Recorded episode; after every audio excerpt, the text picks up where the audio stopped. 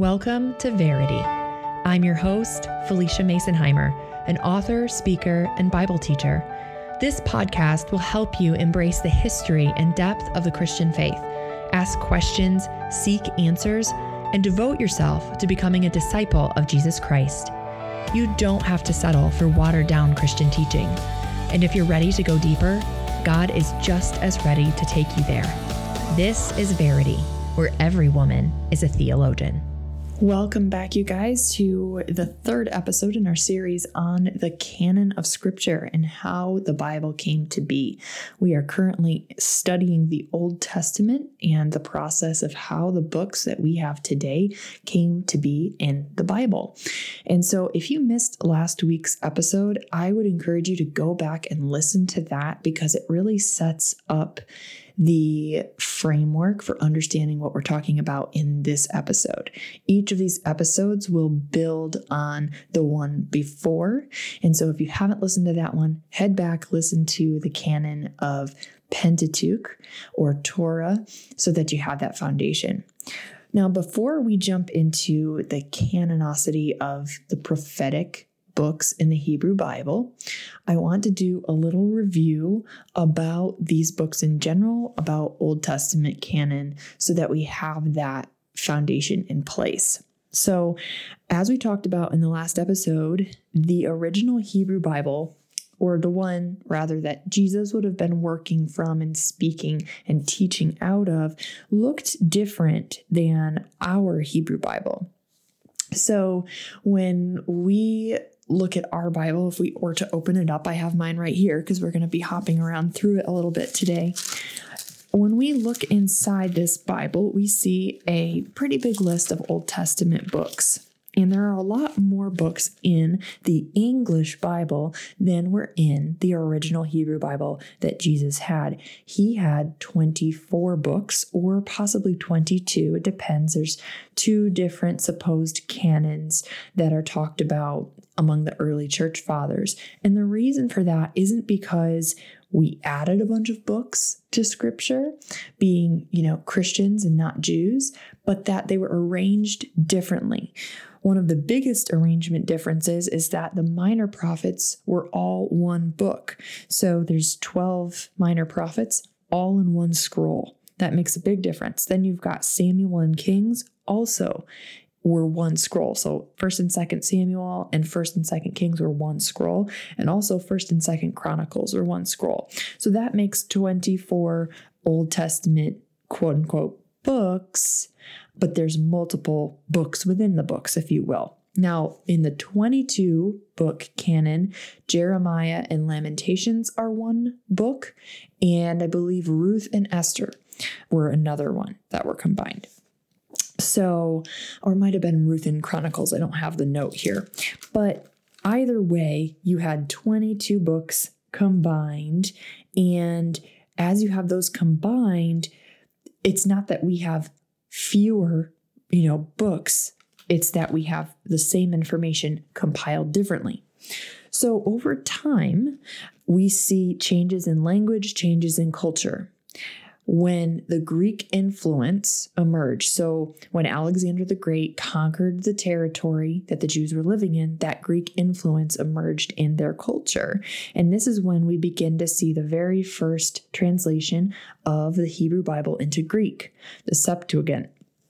And the Septuagint is called the Septuagint because it means 70 and it's supposed that 70 scholars, 70 Greek scholars worked on this translation from the Hebrew to the Greek. So we have this Greek Old Testament. And this was the first time that we saw a division by genre and eventually a division from past present, and future.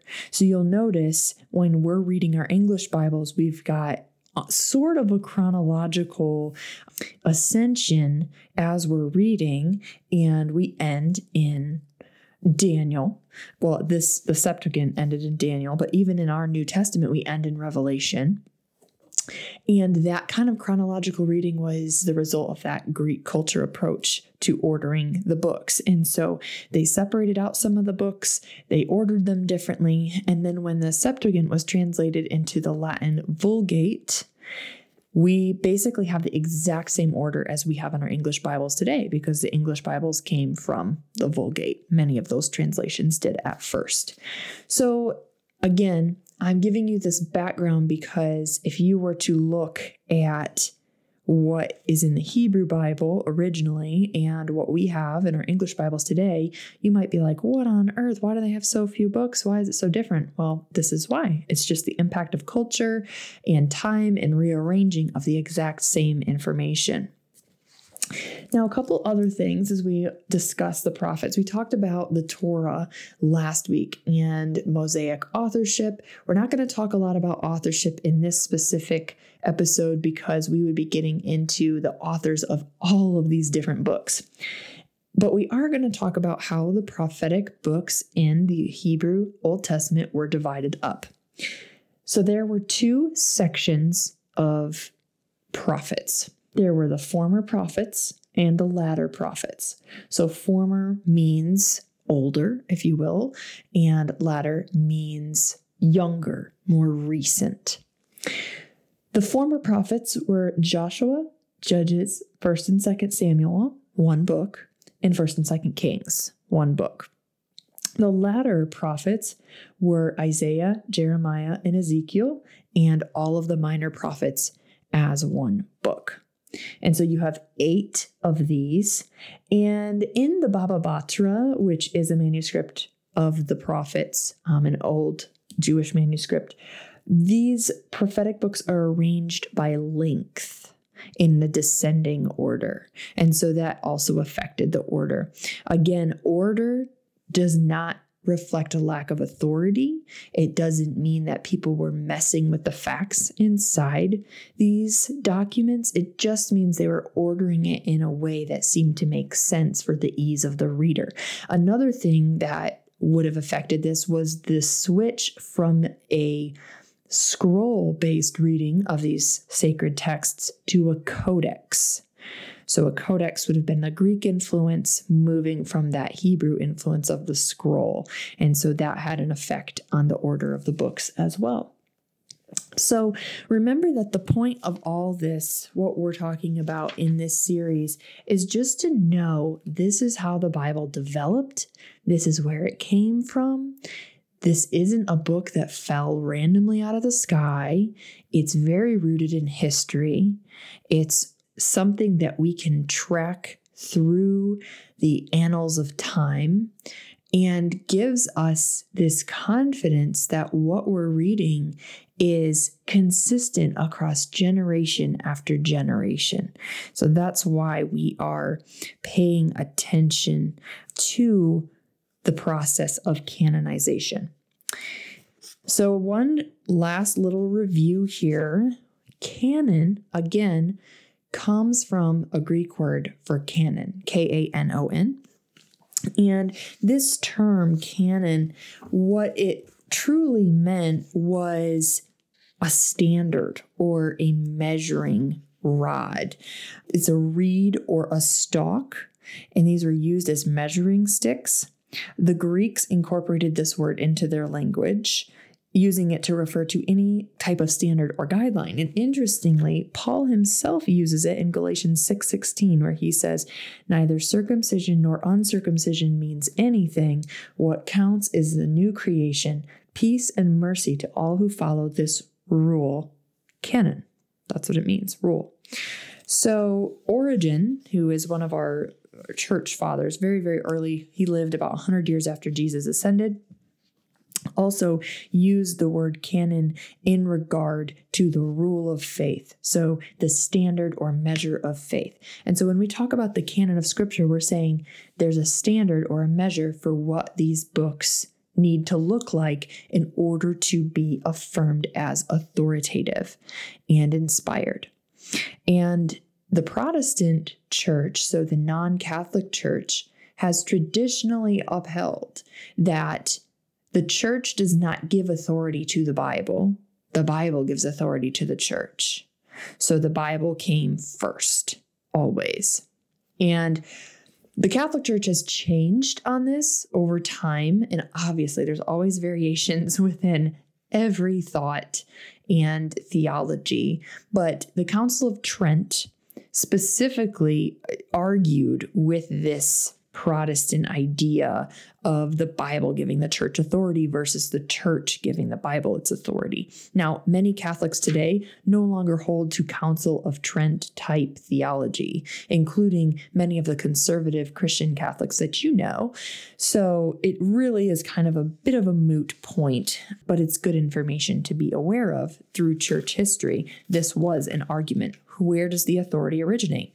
And so obviously, as a non Council of Trent, or what the Council of Trent would call an anathema, I believe that we have our authority as the church from scripture. And that's why it's so important that we know where did scripture come from? How did it get compiled? How did we get what we have sitting here today on our desks and on our laps when we go to church? How do we know we can trust this? And knowing where it came from is a lot of the confidence building that we need. All right, so we're going to look at a couple of references talking about scripture's support for itself, talking about the prophetic books, where their authority comes from. But first, I want to talk a little bit about the dates that we believe the prophetic books were probably assumed authoritative. So, later rabbinic tradition asserts that prophecy ceased with the conquest of Alexander the Great in 332 BC. So, this means that any books composed after that were not included in the prophetic canon, which is technically, according to the order we see in the three part Hebrew canon, the prophetic books are the second part. Okay. So, there's Torah, there's prophets, there's writings. And if you listened to last week's episode, the acronym for this is Tanakh. And we are now in the NA portion of Tanakh. So basically, this view that the books of the prophets were already canonized when Alexander the Great conquered is substantiated by no later debate about the canonicity of the prophets. So the Jews weren't arguing about whether or not Jeremiah and Isaiah were canon, they just were accepting it. There's a lack of Greek words in the prophetic books. So that means there's likely no influence of Alexander the Great and the Greeks yet.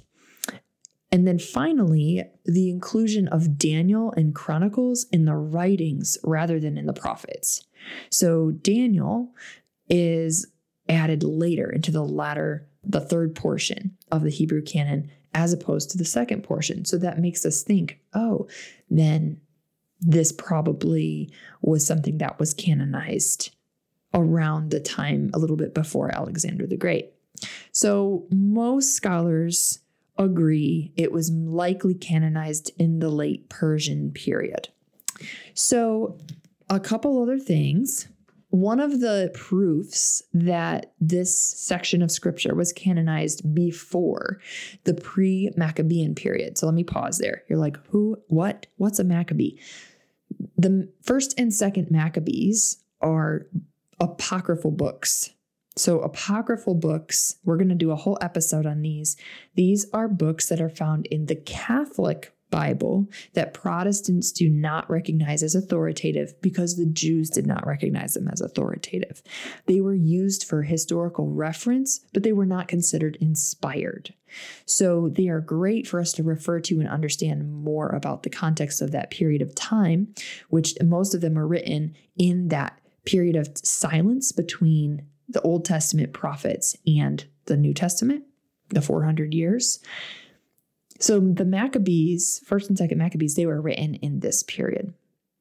And when we're looking at the prophetic books, the question is among many scholars, were these canonized, you know, after the Maccabees? So around Jesus' time? Were they canonized before that? And so one of the proofs that it was canonized before the pre Maccabean period comes from Solomon Zeitlin.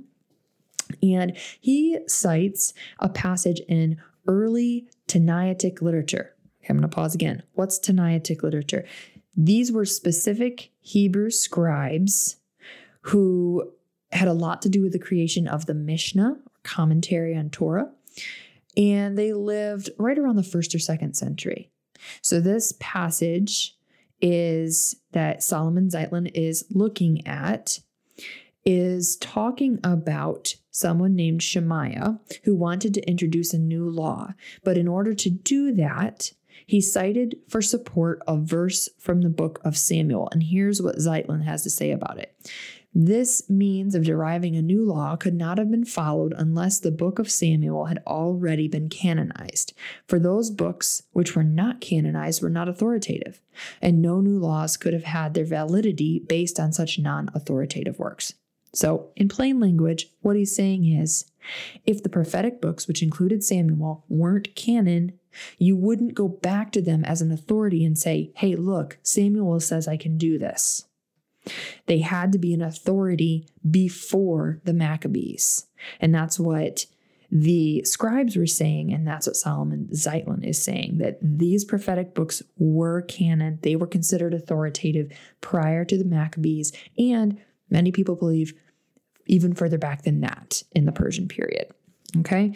And so, again, you might be like, why do these dates matter? Why does this all matter? Here's why it matters because Jesus quotes liberally from the Old Testament, as do the apostles. In fact, almost one third of the New Testament is made up of Old Testament quotes.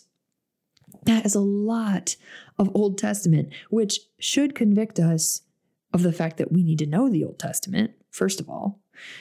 But secondly, if the Old Testament was not authoritative, was not considered canon, was not considered to be inspired until after Jesus came and went, why was Jesus quoting it? And why should we trust it? Does it have authority?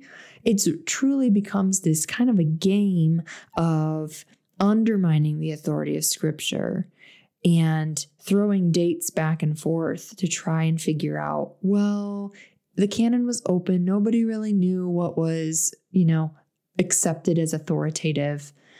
But when we look at these documents and we look at how the Old Testament was being used, both the law and the prophets, in these periods of time, we see that it was considered to be an authoritative text on which one could base their life.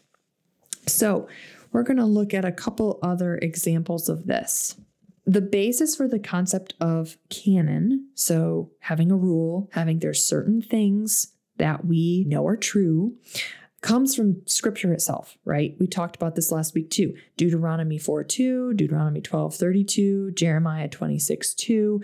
These Old Testament passages talk about the authority inherent to what God is saying. We first see this when Moses came down from Mount Sinai with the book of the covenant and read it to the Israelites. They said, We will do everything the Lord has said, we will obey. Exodus 24 7. So, this is telling us that the words Moses spoke were understood to come from God and be obeyed. And last week we said Moses probably didn't write the entire Torah, but he definitely wrote the law because the law came from God and that is what they knew to be authoritative. A second occasion is when King Josiah read the book of the covenant that was found in the temple. It had been lost, nobody had been using it, they hadn't been following the law. He brings it out, 2 Kings 23 3 and the people accepted the words of it and were willing to come under its authority.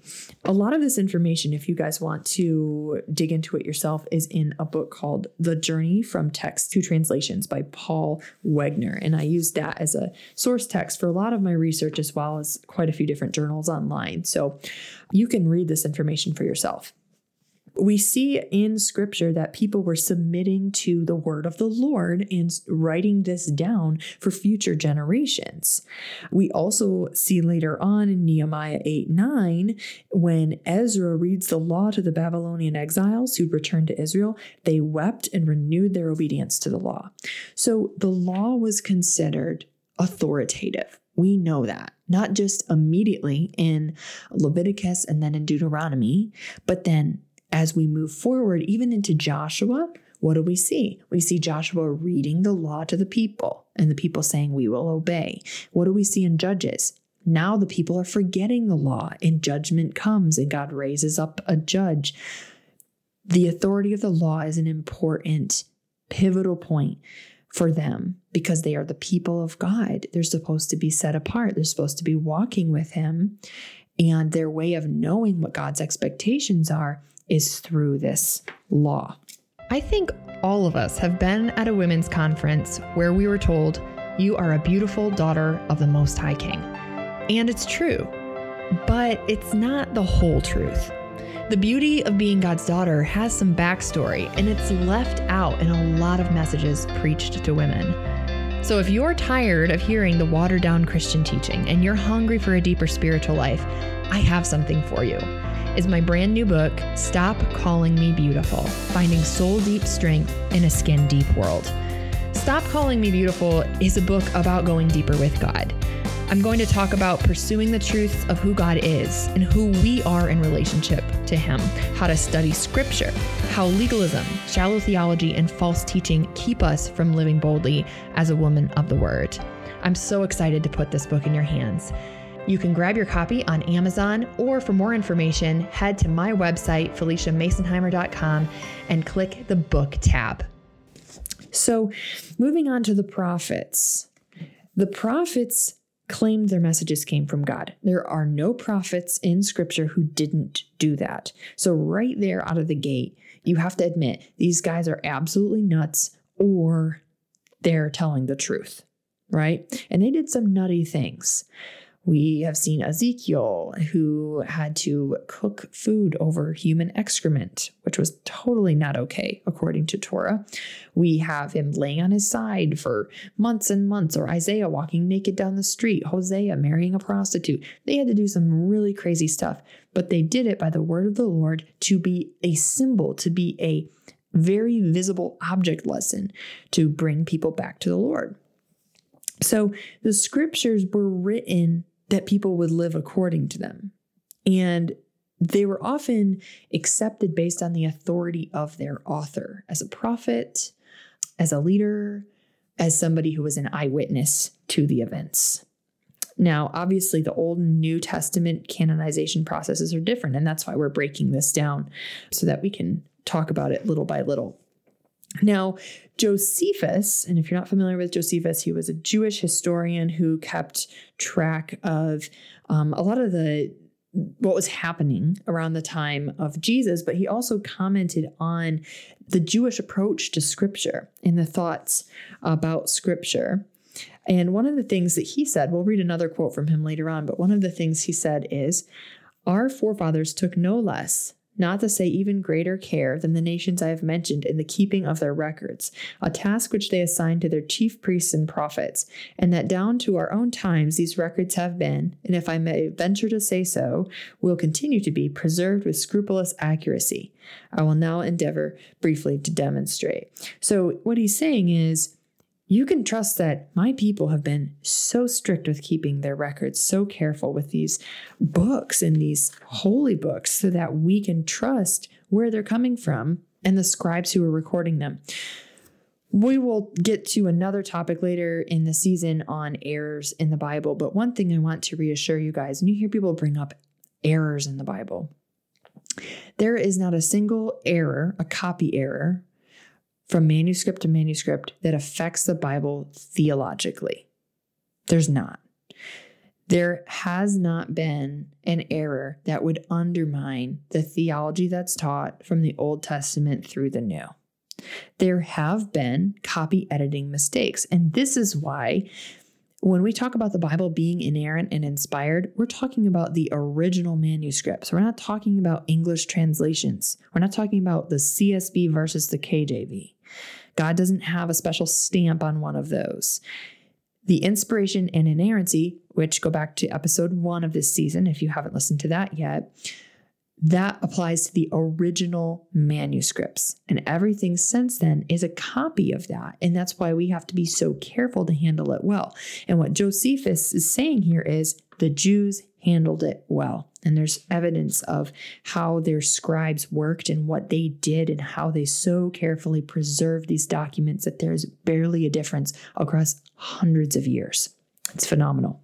Okay, let's talk about some of the references that tell us that the prophets are authoritative. So we know that the prophets were writing things down. We have a whole lot of information on the fact that these documents are being written down, recorded, and passed to posterity. For example, we have Second Chronicles 21 12. We have Isaiah 38, Jeremiah 25 13, actually, quite a bit of Jeremiah where he is writing down the material that God is telling him. I'll see if I can find a couple of these references so we can read them together. It's like you're in my office with me right now. So, this is in Jeremiah. It says, I will bring upon that land all the words I have uttered against it, everything written in this book, which Jeremiah prophesied against all the nations. So here we have him writing something down.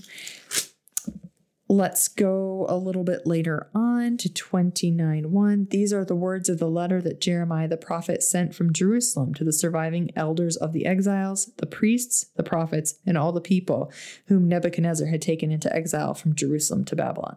And then it carries on. So we know letters from prophets were being sent to the people in exile as a way of understanding what God's expectation was and being kept much like the epistles in the New Testament. One of the things that's interesting, especially regarding Jeremiah, that references a grouping of biblical materials is in Daniel 9 2, which says, In the first year of his reign, this is Darius, I, Daniel, understood from the scriptures, according to the word of the Lord to Jeremiah the prophet, that the desolation of Jerusalem would last 70 years. So here we have Daniel, whose his record is in the writings, which is the final third section of the Hebrew canon, saying, I'm working from Jeremiah. I'm trusting Jeremiah to guide my decisions, my understanding of who God is. And who was Jeremiah trusting? He was trusting Torah. He was looking back to everything that was recorded there and following in Joshua and Judges these records that they had that they could work from. And so while we don't have a perfect timeline of canonization, we don't have a like oh, they met in a council and they all just decided these are the books.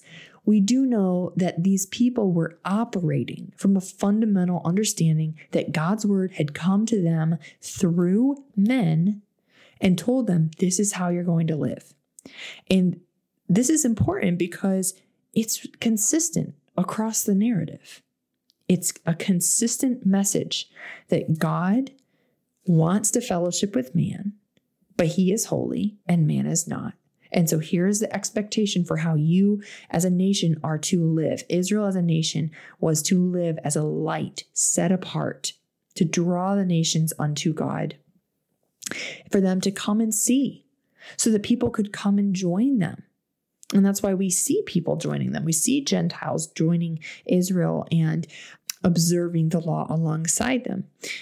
Meanwhile, we also see that their righteousness, it wasn't because of them following the law, but because of their faith in the coming Messiah. Because they trusted God, because they walked with God. Those were the righteous ones. And so the Messiah is coming through this narrative. It's like this two part epic, is what the Bible is. And he's coming, and then he's here in the New Testament. The narrative hasn't changed, it's always been the same message, the same focus. Gospel centered, just one part is looking forward and the other part is looking back. And so the reason this all matters is because we have this foundation of Torah that we know was deemed authoritative immediately and then ever after. And then through the prophetic books, we see these references to the authority of the prophets to interpret Torah, to tell people, hey, you need to come back to the Lord. You need to obey the Lord. You need to honor him with your life.